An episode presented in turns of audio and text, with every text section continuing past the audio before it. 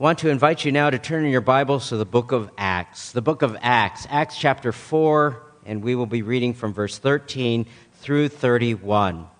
Acts chapter 4, verse 13 through 31.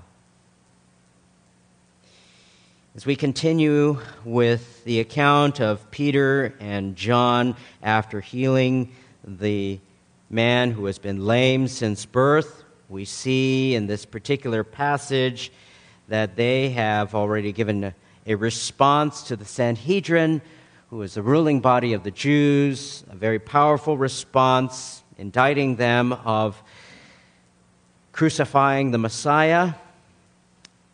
And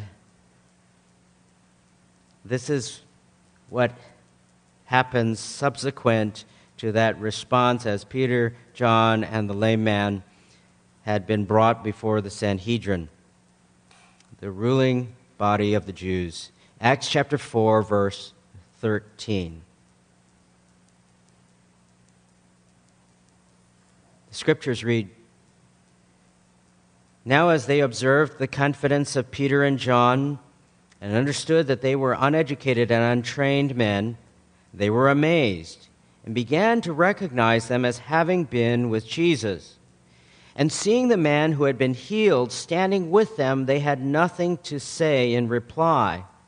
But when they had ordered them to leave the council, they began to confer with one another, saying, What shall we do with these men?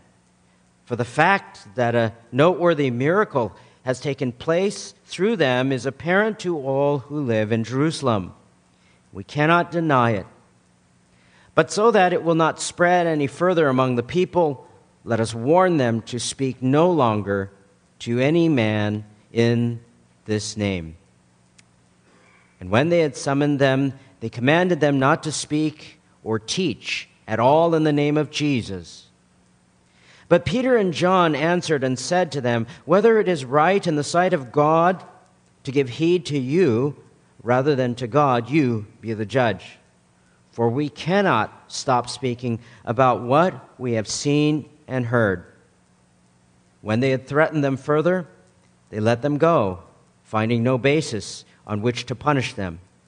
On account of the people, because they were all glorifying God for what had happened.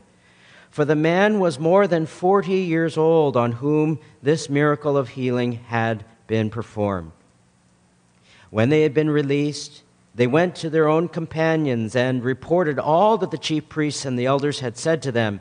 And when they heard this, they lifted their voices to God with one accord O Lord, it is you who made the heavens and the earth and the sea and all that is in them, who by the Holy Spirit, through the mouth of our father David, your servant, said, Why did the Gentiles rage?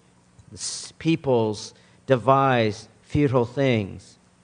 The kings of the earth took their stand, and the rulers were gathered together against the Lord and against his Christ. For truly in this city they were gathered together against your holy servant Jesus, whom you anointed, both Herod and Pontius Pilate, along with the Gentiles and the people of Israel, to do whatever your hand and your purpose predestined to occur. And now, Lord, take note of their threats and grant that your bondservants may speak your word with all confidence. While you extend your hand to heal, and signs and wonders take place through the name of your holy servant Jesus. And when they had prayed, the place where they had gathered together was shaken, and they were all filled with the Holy Spirit and began to speak the word of God with boldness. Let's bow together in a prayer before we begin our study. Our God in heaven, once again we come. We ask that you would cleanse our hearts and cleanse our hands of sin, and that you would open our eyes that we might see and understand great things from your word. Grant to us encouragement as we desire to do the same, to be like these, to speak boldly your word in the midst of opposition. In Jesus' most precious name, amen.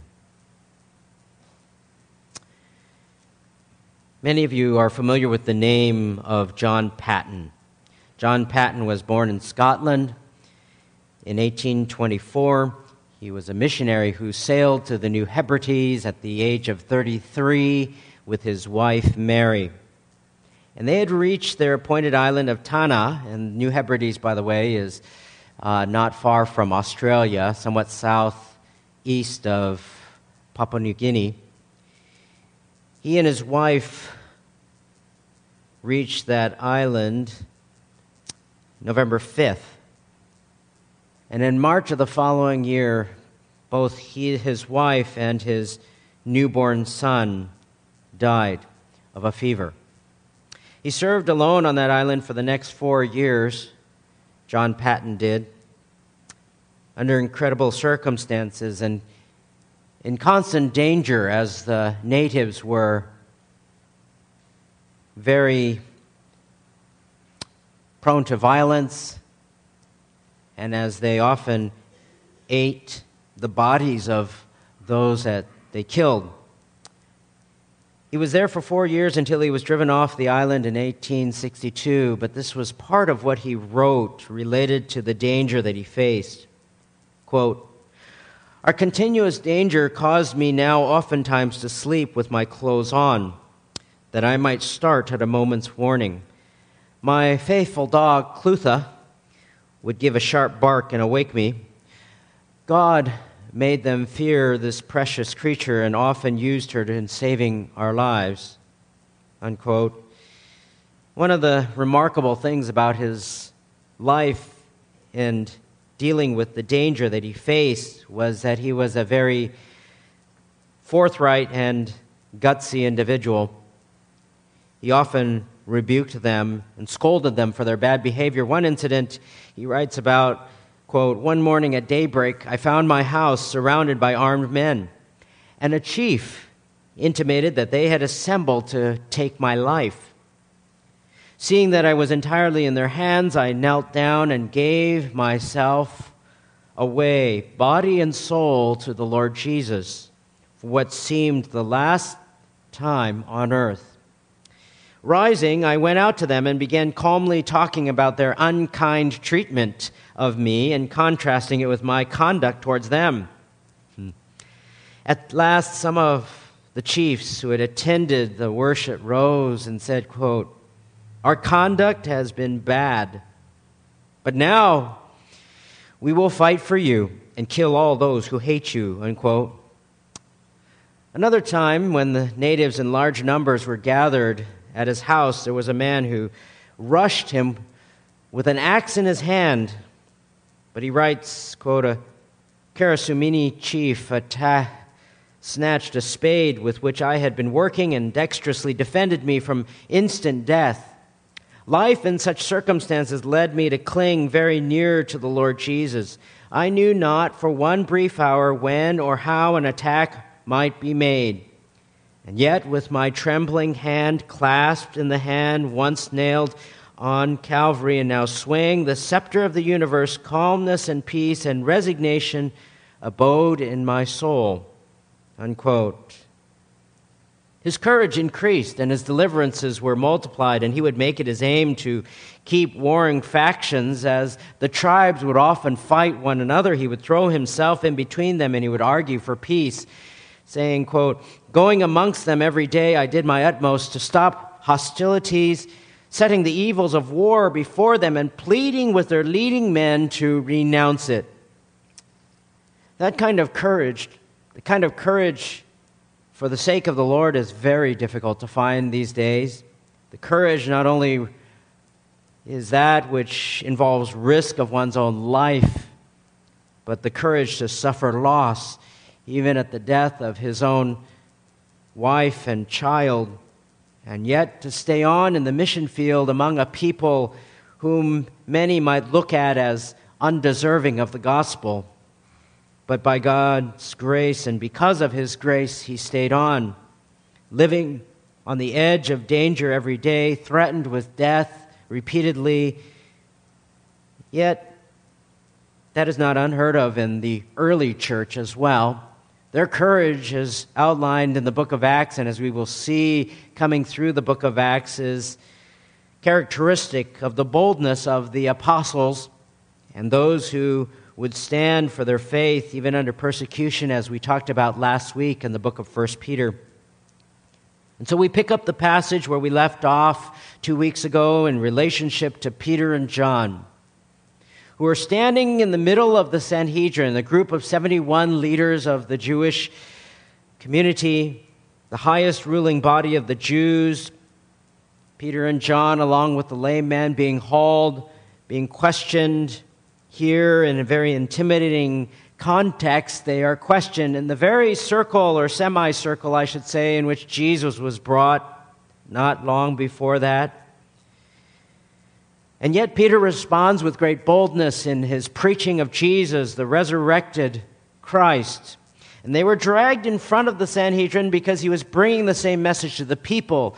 The second sermon that he had preached, many believed, the scriptures tell us, and under that preaching of the message of salvation, there were 5,000 men who God had added to the church. And when you add in women and children, there were probably upwards of 15 to 20,000 people.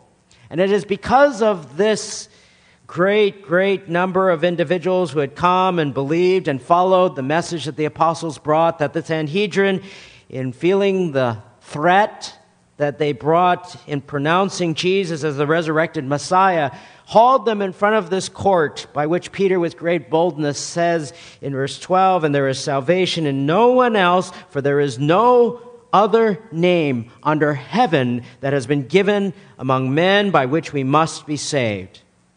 It is with that boldness of Peter, in spite of the threats against him, that they say in verse 13, Verse 13, they observed his confidence.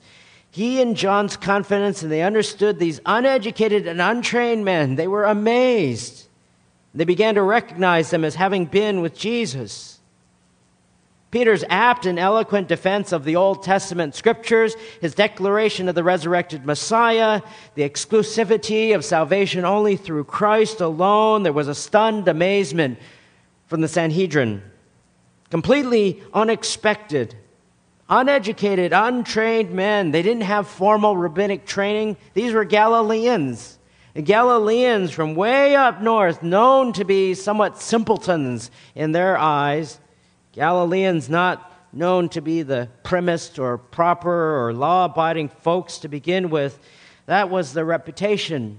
And here they shocked the leaders of the Jews they astonished them, not only the leaders of the Jews, this wasn't the first time, after the Spirit was given in Acts chapter 2, and they spoke in tongues. The people who heard them, they were all amazed and astonished, saying, verse 7 of chapter 2, Why are not all these who are speaking Galileans? Galileans weren't known to be those who were trained, educated.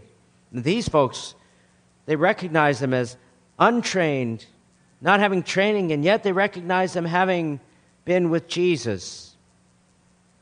Not only were they stunned because of these uneducated men were giving an eloquent defense, but verse 14 tells us, in seeing the man who had been healed standing with them, they had no reply. The powerful testimony of the miracle of this well known lame man who had been laying by the gate called Beautiful Likely, day after day, as people brought him for years and decades, he would have been begging and he would have been very well known among the people. Right beside him, they had nothing to say. The power of God was on display. The power of God through these apostles. After all, it was Nicodemus who came to Jesus at night. And in John 3, there was a man, he was a Pharisee of the Jews. And he said to Jesus on that night, He said, Rabbi, we know that you have come from God as a teacher. Why? For no one can do these signs that you do unless God is with him. Here was a Pharisee who was probably sitting among them, Nicodemus, knowing that these miraculous signs accompanied those who were from God. Hmm. Brought them to speechlessness. So, what did they do? They ordered them to leave the council. Verse 15, they conferred with one another. And what did they do? What shall we do? They had a quandary on their hands, for a fact that a noteworthy miracle had taken place through them is apparent to all who live in Jerusalem, and we cannot deny it. Here they were in a real bind. They were in a very real bind. They were reliving their nightmare all over again. You see, they had put Jesus to death, and they had told people he was being put to death as a person who blasphemed God. And then they tried to cover it up once again when the Roman soldiers came to them and said, The tomb is empty. And they said, Well, here, take this money. Tell people that the disciples stole the body from the empty tomb. And now these apostles had done a noteworthy miracle by the name and the power of Christ and preaching him as the resurrected Messiah, that God had raised him from the dead, and it was his power by this well known lame man that stood here healed him. So in their huddle, they had no, no opportunity even to fabricate a lie against these apostles, where the powerful testimony was too, too strong. And Peter and John had become instant celebrities among the people. Everyone wanted to see this lame man. That's why in Solomon's colonnade, they all came and listened for hours from three o'clock on until it was sundown that prior day, listening to them tell about who Jesus was and that there was no other name by which they must be saved. And the text tells us that some of them believed the message of salvation and they came to Christ by the powerful preaching of the apostles. One thing they didn't do was they didn't produce the body of Jesus, nor show that he was dead.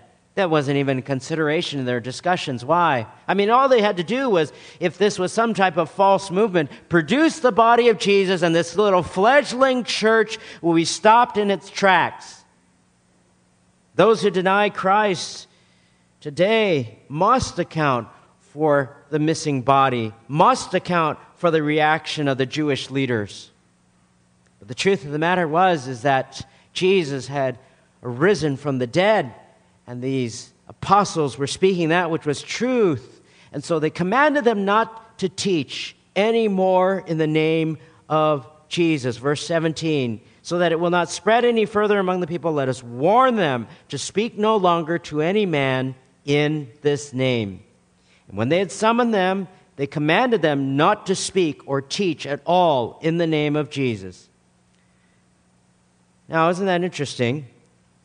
They commanded them to no longer speak in the name of Jesus. One might think that these leaders, knowing that they had unjustly tried Jesus, haul him before their own court at night, by which their own law forbid the, the trial being at night, and drumming up some false witnesses, having missing a dead body, having bribed the Roman soldiers, and now a notable miracle stands before them, might have thought twice to think that perhaps we were wrong.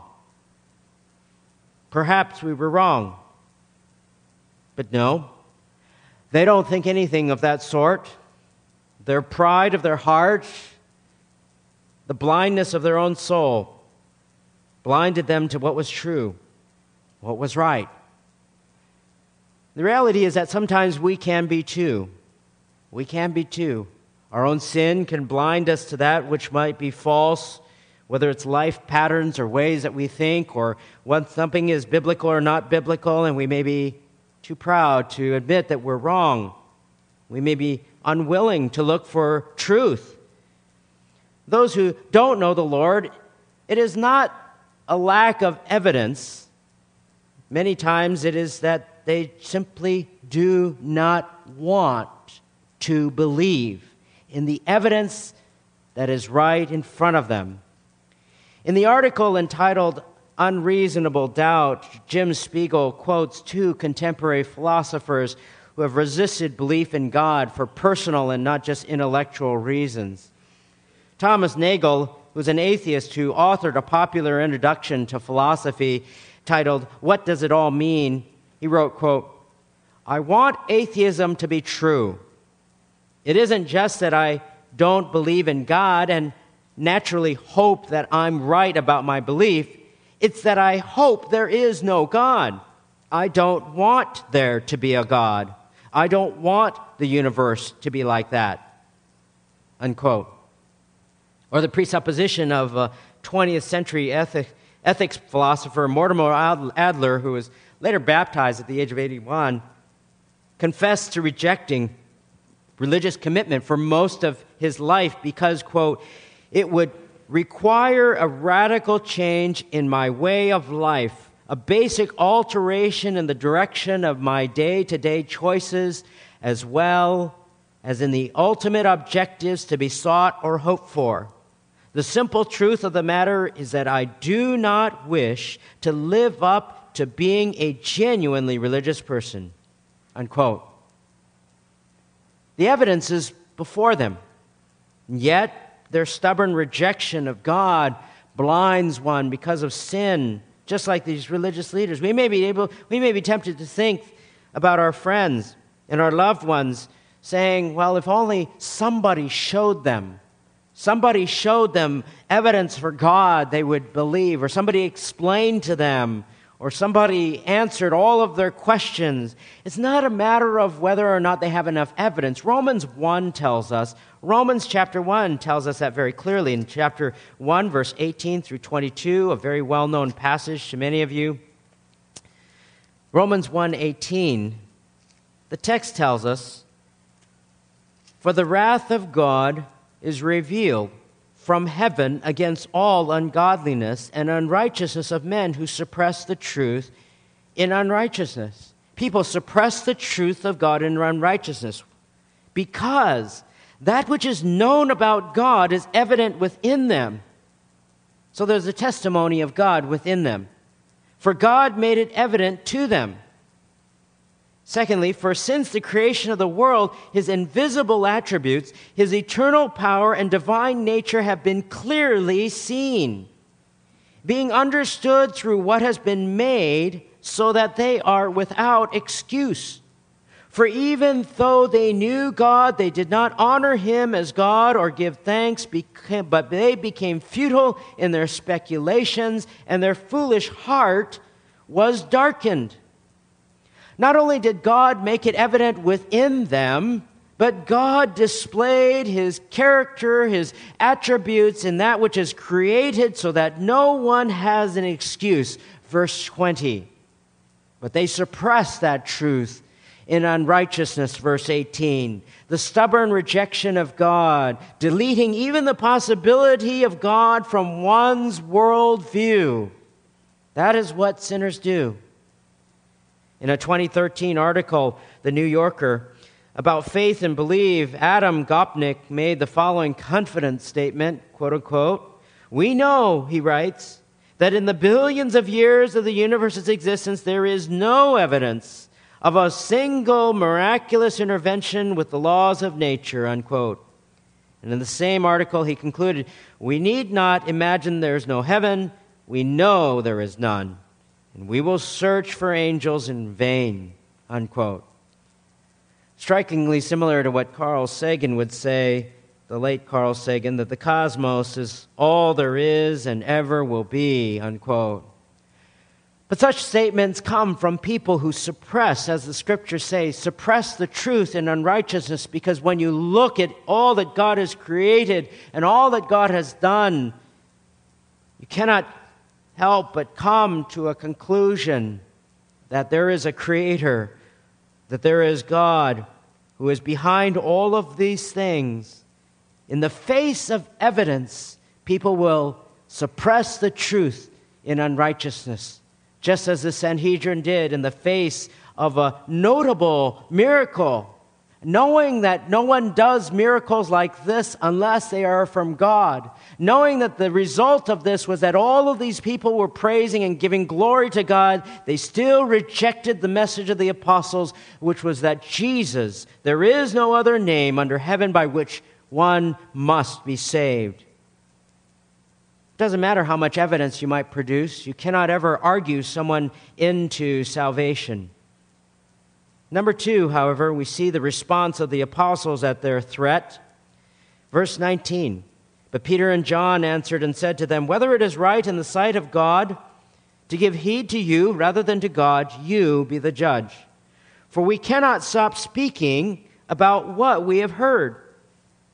Now, clearly, the Bible tells us, as we looked at last week, that we're to submit to our governing authorities. 1 Peter chapter 2, it tells us that submit yourselves for the Lord's sake to every human institution, whether to a king as one in authority or to governors as sent by him for the punishment of evildoers and the praise of those who do right we're all under some level of authority, from the family, parents, and children, to your employer, to whatever school you go to, to the government, etc. We are all under authority. We're called to submission.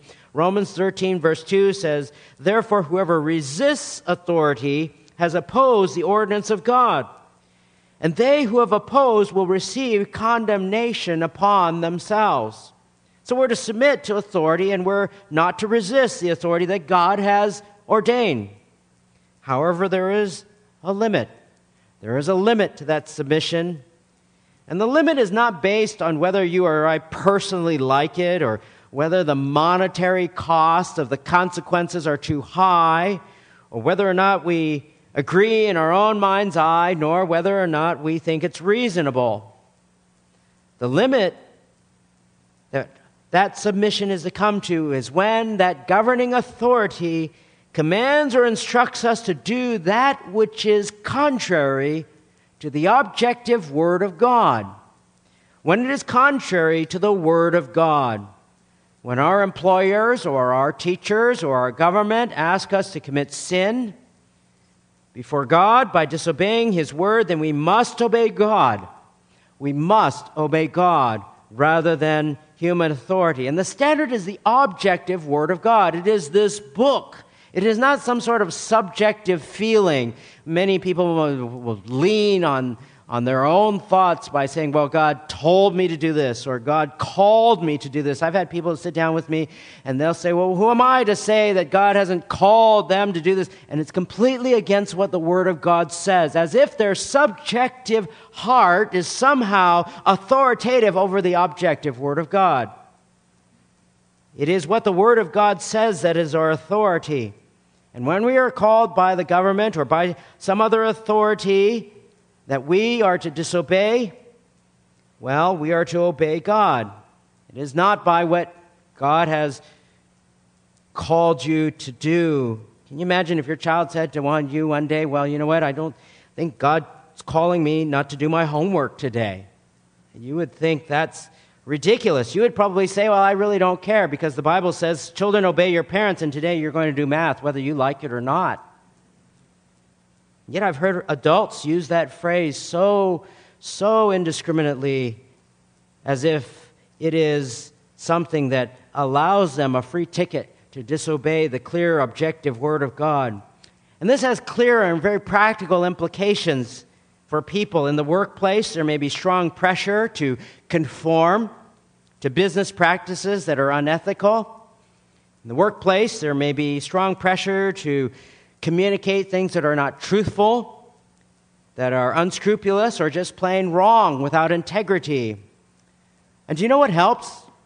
I, I suggest if it really will just help, just let people know right off the bat that you're a Christian at work. Put a cross in your cubicle or put up a sign or some sort of plaque that says, I'm a Christian. And don't, then you won't be surprised when they won't be surprised when they ask you to do something and say, No, I can't do that because I'm a Christian. It's what I would do often in job interviews for secular jobs ever since I was in college. You know, I'd tell them, Well, I'm a Christian, or I'm a seminary student, or I'm a pastor. And they wouldn't ask me. If I didn't get the job, well, that wouldn't be a job I would want in the first place. So, nothing to worry about. You save yourself the headache by letting people know that you're a Christian. Now, isn't it interesting what Peter and John say? They say, For we cannot stop talking about what we have seen and heard. They were compelled to speak because of the reality of their faith. John Chrysostom, who was a very powerful preacher in church history, a preacher whose name, Chrysostom, means golden mouth. He was summoned before the Roman emperor. Roman emperor named Arcadius, who threatened him with banishment if he didn't stop preaching Christ. And this is what he said He said, You cannot banish me, for the world is my father's house. The emperor said, Well, then I will slay you. Nay, he said, You cannot slay me, for my life is hid with Christ in God. Then your treasures will be confiscated. He said, That can't be. My treasures are all in heaven, and no one can break in and steal.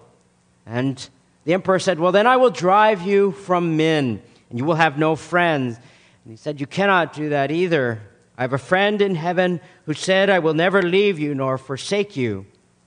So the emperor banished him to a remote place on the edge of Armenia. And all he did when he got there was preach all the time.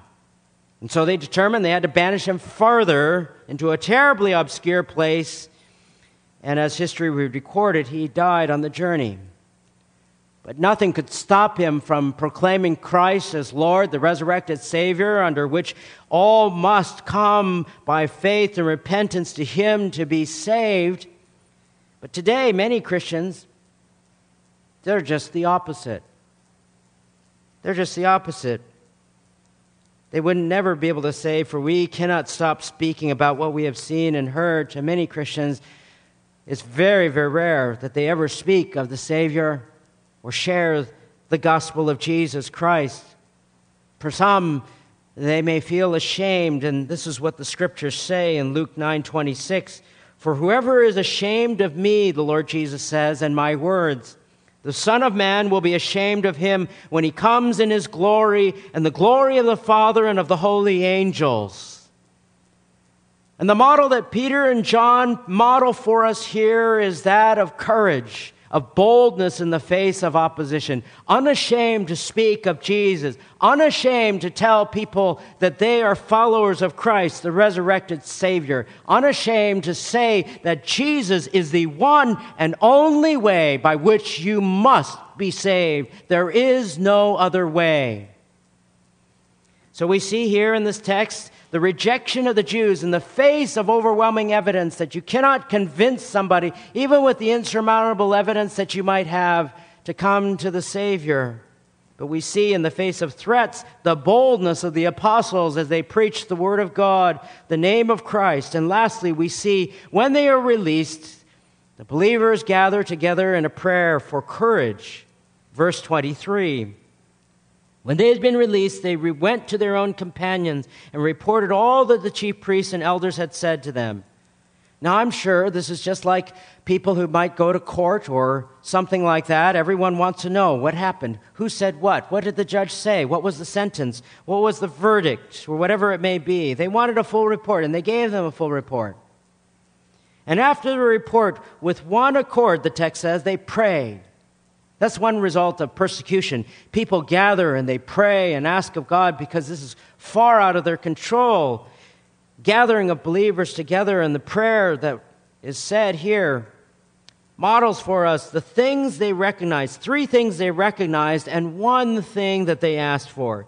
They prayed, prayed these things. They recognized the person of God as the sovereign creator. They recognized the person of God as the sovereign creator in their prayer. Number two, they recognized that God had enemies.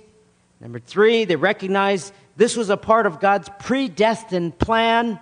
And fourthly, they asked for boldness. They prayed for boldness. Their prayer begins with the recognition that God was a sovereign creator. Verse 24.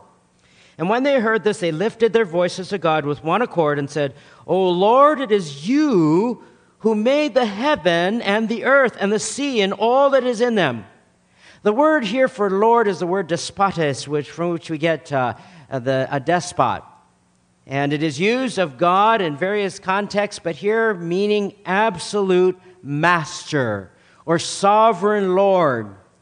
The first and foremost thought in their prayer was to recognize that God is the most high God, the one who is sovereign over all things and has the absolute right to do as he wishes to do whatever he so chooses to do.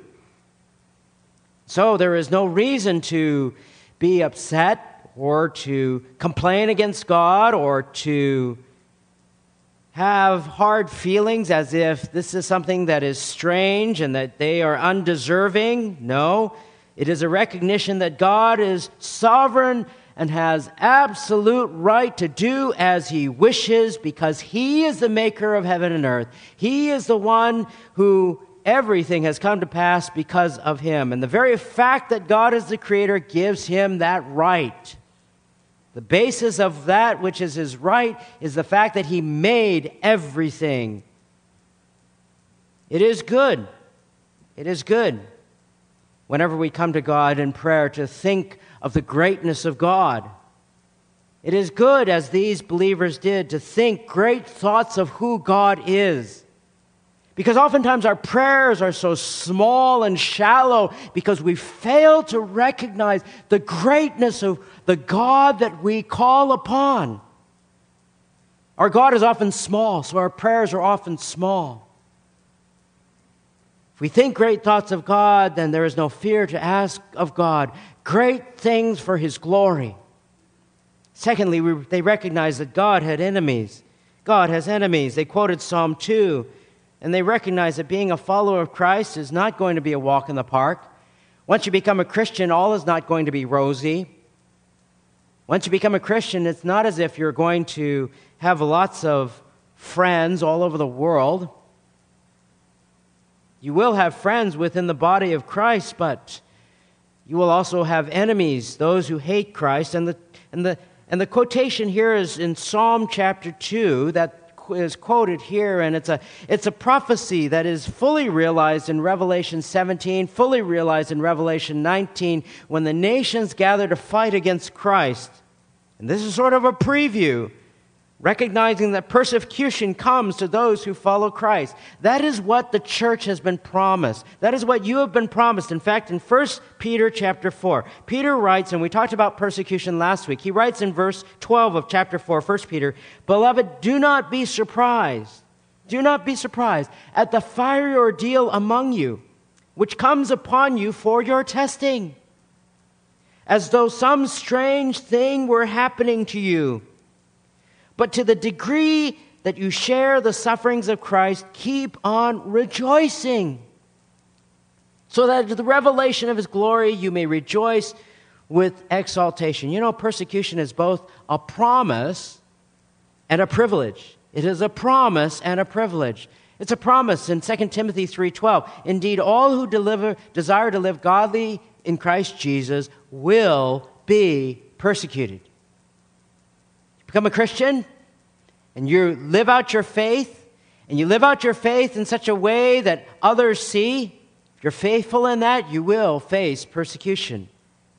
You're not promised an easy life. God has never promised us a life without trials or suffering. No. You're promised here persecution. Now, you may not be killed for your faith, but you will suffer if you're living a godly life before others and others know that you're a Christian to some degree or another. Maybe that might be small, maybe it might be huge, but whatever it is, it's secondly a privilege. As we looked at last week, Philippians 1:29, for to you it has been granted. It has been granted for Christ's sake not only to believe in him, but also to suffer for his name's sake to suffer for his name's sake. One missionary friend wrote to me just last week about this verse saying, We have nothing else that we can do but to continue to following his path, even if that path leads to persecution. Translation, it is a gift, unquote. Persecution is a gift that has been granted to us. It is, as Peter says, it is comes upon you for your testing, and we're to rejoice. It's not only a gift because we deepen, as I mentioned last week, our appreciation for all that Christ has gone through, all that Christ has done for us. It is a gift in that it proves, number one, the genuineness of our salvation. It helps us, oh, to understand what Christ has given to us, and it brings about purification in our lives. Those that die, you see, as martyrs for Christ have great reward. Great reward. And I believe one of the greatest rewards in heaven will go to those who have died for the sake of the ministry of Christ, of proclaiming Christ. In Revelation chapter 5, Jesus has taken back the title deed to the earth. You recall, after there is a series of letters to the churches. Then there is a scroll that is offered out, and Jesus takes that scroll, the title deed to the earth, and he unrolls that scroll. And each time he unrolls it, he breaks a seal. And in that seal, there is a judgment that is rendered. And by the seven seals that will be there, and in Revelation chapter 6, the next chapter over, he has broken the seal, seal number five, I believe. On that account, it says, When the Lamb broke the fifth seal, I saw underneath the altar, there's an altar with souls of those who had been slain because of the word of God and because of the testimony which they had maintained. And they cry out with a loud voice, saying, How long, O Lord? How long, O Lord, holy and true, will you refrain from judging and avenging our blood on those who dwell on the earth? There was given to each one of them a white robe they were told that they should rest for a little while longer until the number of their fellow servants and their brethren who were to be killed, even as they had been, would be completed also. There are those souls who cry out for God's justice. And Christ tells them to wait a little while longer because there are still more who will die for the name of Christ, for the sake of our Savior. And there is great reward for them who are martyred for the name of Christ. But thirdly, the new Christian recognizes the person of God, the enemies of God. But thirdly, these believers here recognize that God had a predestined plan. Acts 4 27. For truly in this city they were gathered together against your holy servant Jesus, whom you anointed, both Herod and Pontius Pilate along with the Gentiles and the people of Israel, to do whatever your hand, and the people of Israel to do whatever your hand and your purpose predestined to occur. Same thing that Peter preached. Peter preached in Acts 2:23. This man delivered over by the predetermined plan and foreknowledge of God, you he indicts the people, nailed to a cross by the hands of godless men and put him to death. The betrayal and the crucifixion of Jesus was all by God's predetermined plan. And the Jews, Herod, and the Gentiles were all culpable. They were all guilty. The greatest injustice that ever occurred was by God's sovereign, predetermined plan. And if that travesty of justice was all orchestrated by God, what can we say then about any time we face injustice or a travesty of justice, when we are unfairly treated, that too is a part of God's plan. Persecution is unjust by definition. Persecution will be unfair. Persecution will cause us to suffer that which is wrong. And when it comes, we can recognize that this is all a part of God's plan, granted to us for our testing, as Peter writes in his epistle. Whatever your hand and your purpose predestined to occur. And these believers submitted themselves to the plan of God. They submitted themselves to the plan of God, the person of God, knowing that God has enemies. And they didn't pray for escape. They didn't pray for escape. They prayed for boldness, verse 29. Take note of their threats and grant your bondservants may speak your word with all confidence. They didn't ask for relief. They didn't decide to move out of town. They didn't cower in fear. They prayed for confidence that God would help them in the face of these threats that had been brought by the ruling party. The Supreme Court of the Jews had commanded them no longer to speak in the name of Jesus, and yet they prayed that God would empower them to be bold for their faith. And God answered that prayer. God answered that prayer very quickly. Verse 31 They began to speak the word of God with boldness. God grants that prayer courage, boldness, when their focus was on Christ rather than on fearing people. The question for us is would we be just as bold? Would we be just as bold to suffer for the Lord if it were threats from the governing authorities not to speak of Christ? Would we be able to say we cannot help but speak? Or would we cower in fear? John Paton would go and he would visit his enemies when they were sick. The enemies who wanted to kill him, never knowing what would happen, never knowing if there would be an ambush. There was a native named Ian. As he leaned over his sick bed, Paton did. Ian pulled a dagger and he held it to his heart. And Paton writes, I durst never neither move nor speak, except that my heart kept praying to the Lord to spare me, or if my time had come to take me home to glory with himself. There passed a few moments of awful suspense. My sight went and came. Not a word was spoken except to Jesus. And then Ian wheeled his knife around, thrust it into a sugarcane leaf, and he cried, Go, go quickly. And I ran for my life, weary, four miles until I reached the mission house, faint, yet praising God for such a deliverance. You know, because of his work, after he left, he married again. He had a son, and his son and he ministered once again to come back to that island. And when he left again later on, he said, quote, I don't know of one native on these islands who has not made a profession of faith in Jesus Christ, unquote. For God had worked powerfully through the preaching of the word that people would come to the Savior. The question for us is how would we fare if we were threatened by the governing authorities no longer to speak in the name of Christ? How would we fare if our teachers, our professors, or our supervisors would say, No, don't ever say the name of Christ. Don't ever say that name. At the age of 26, Ken Elzinga, he joined the faculty of the University of Virginia.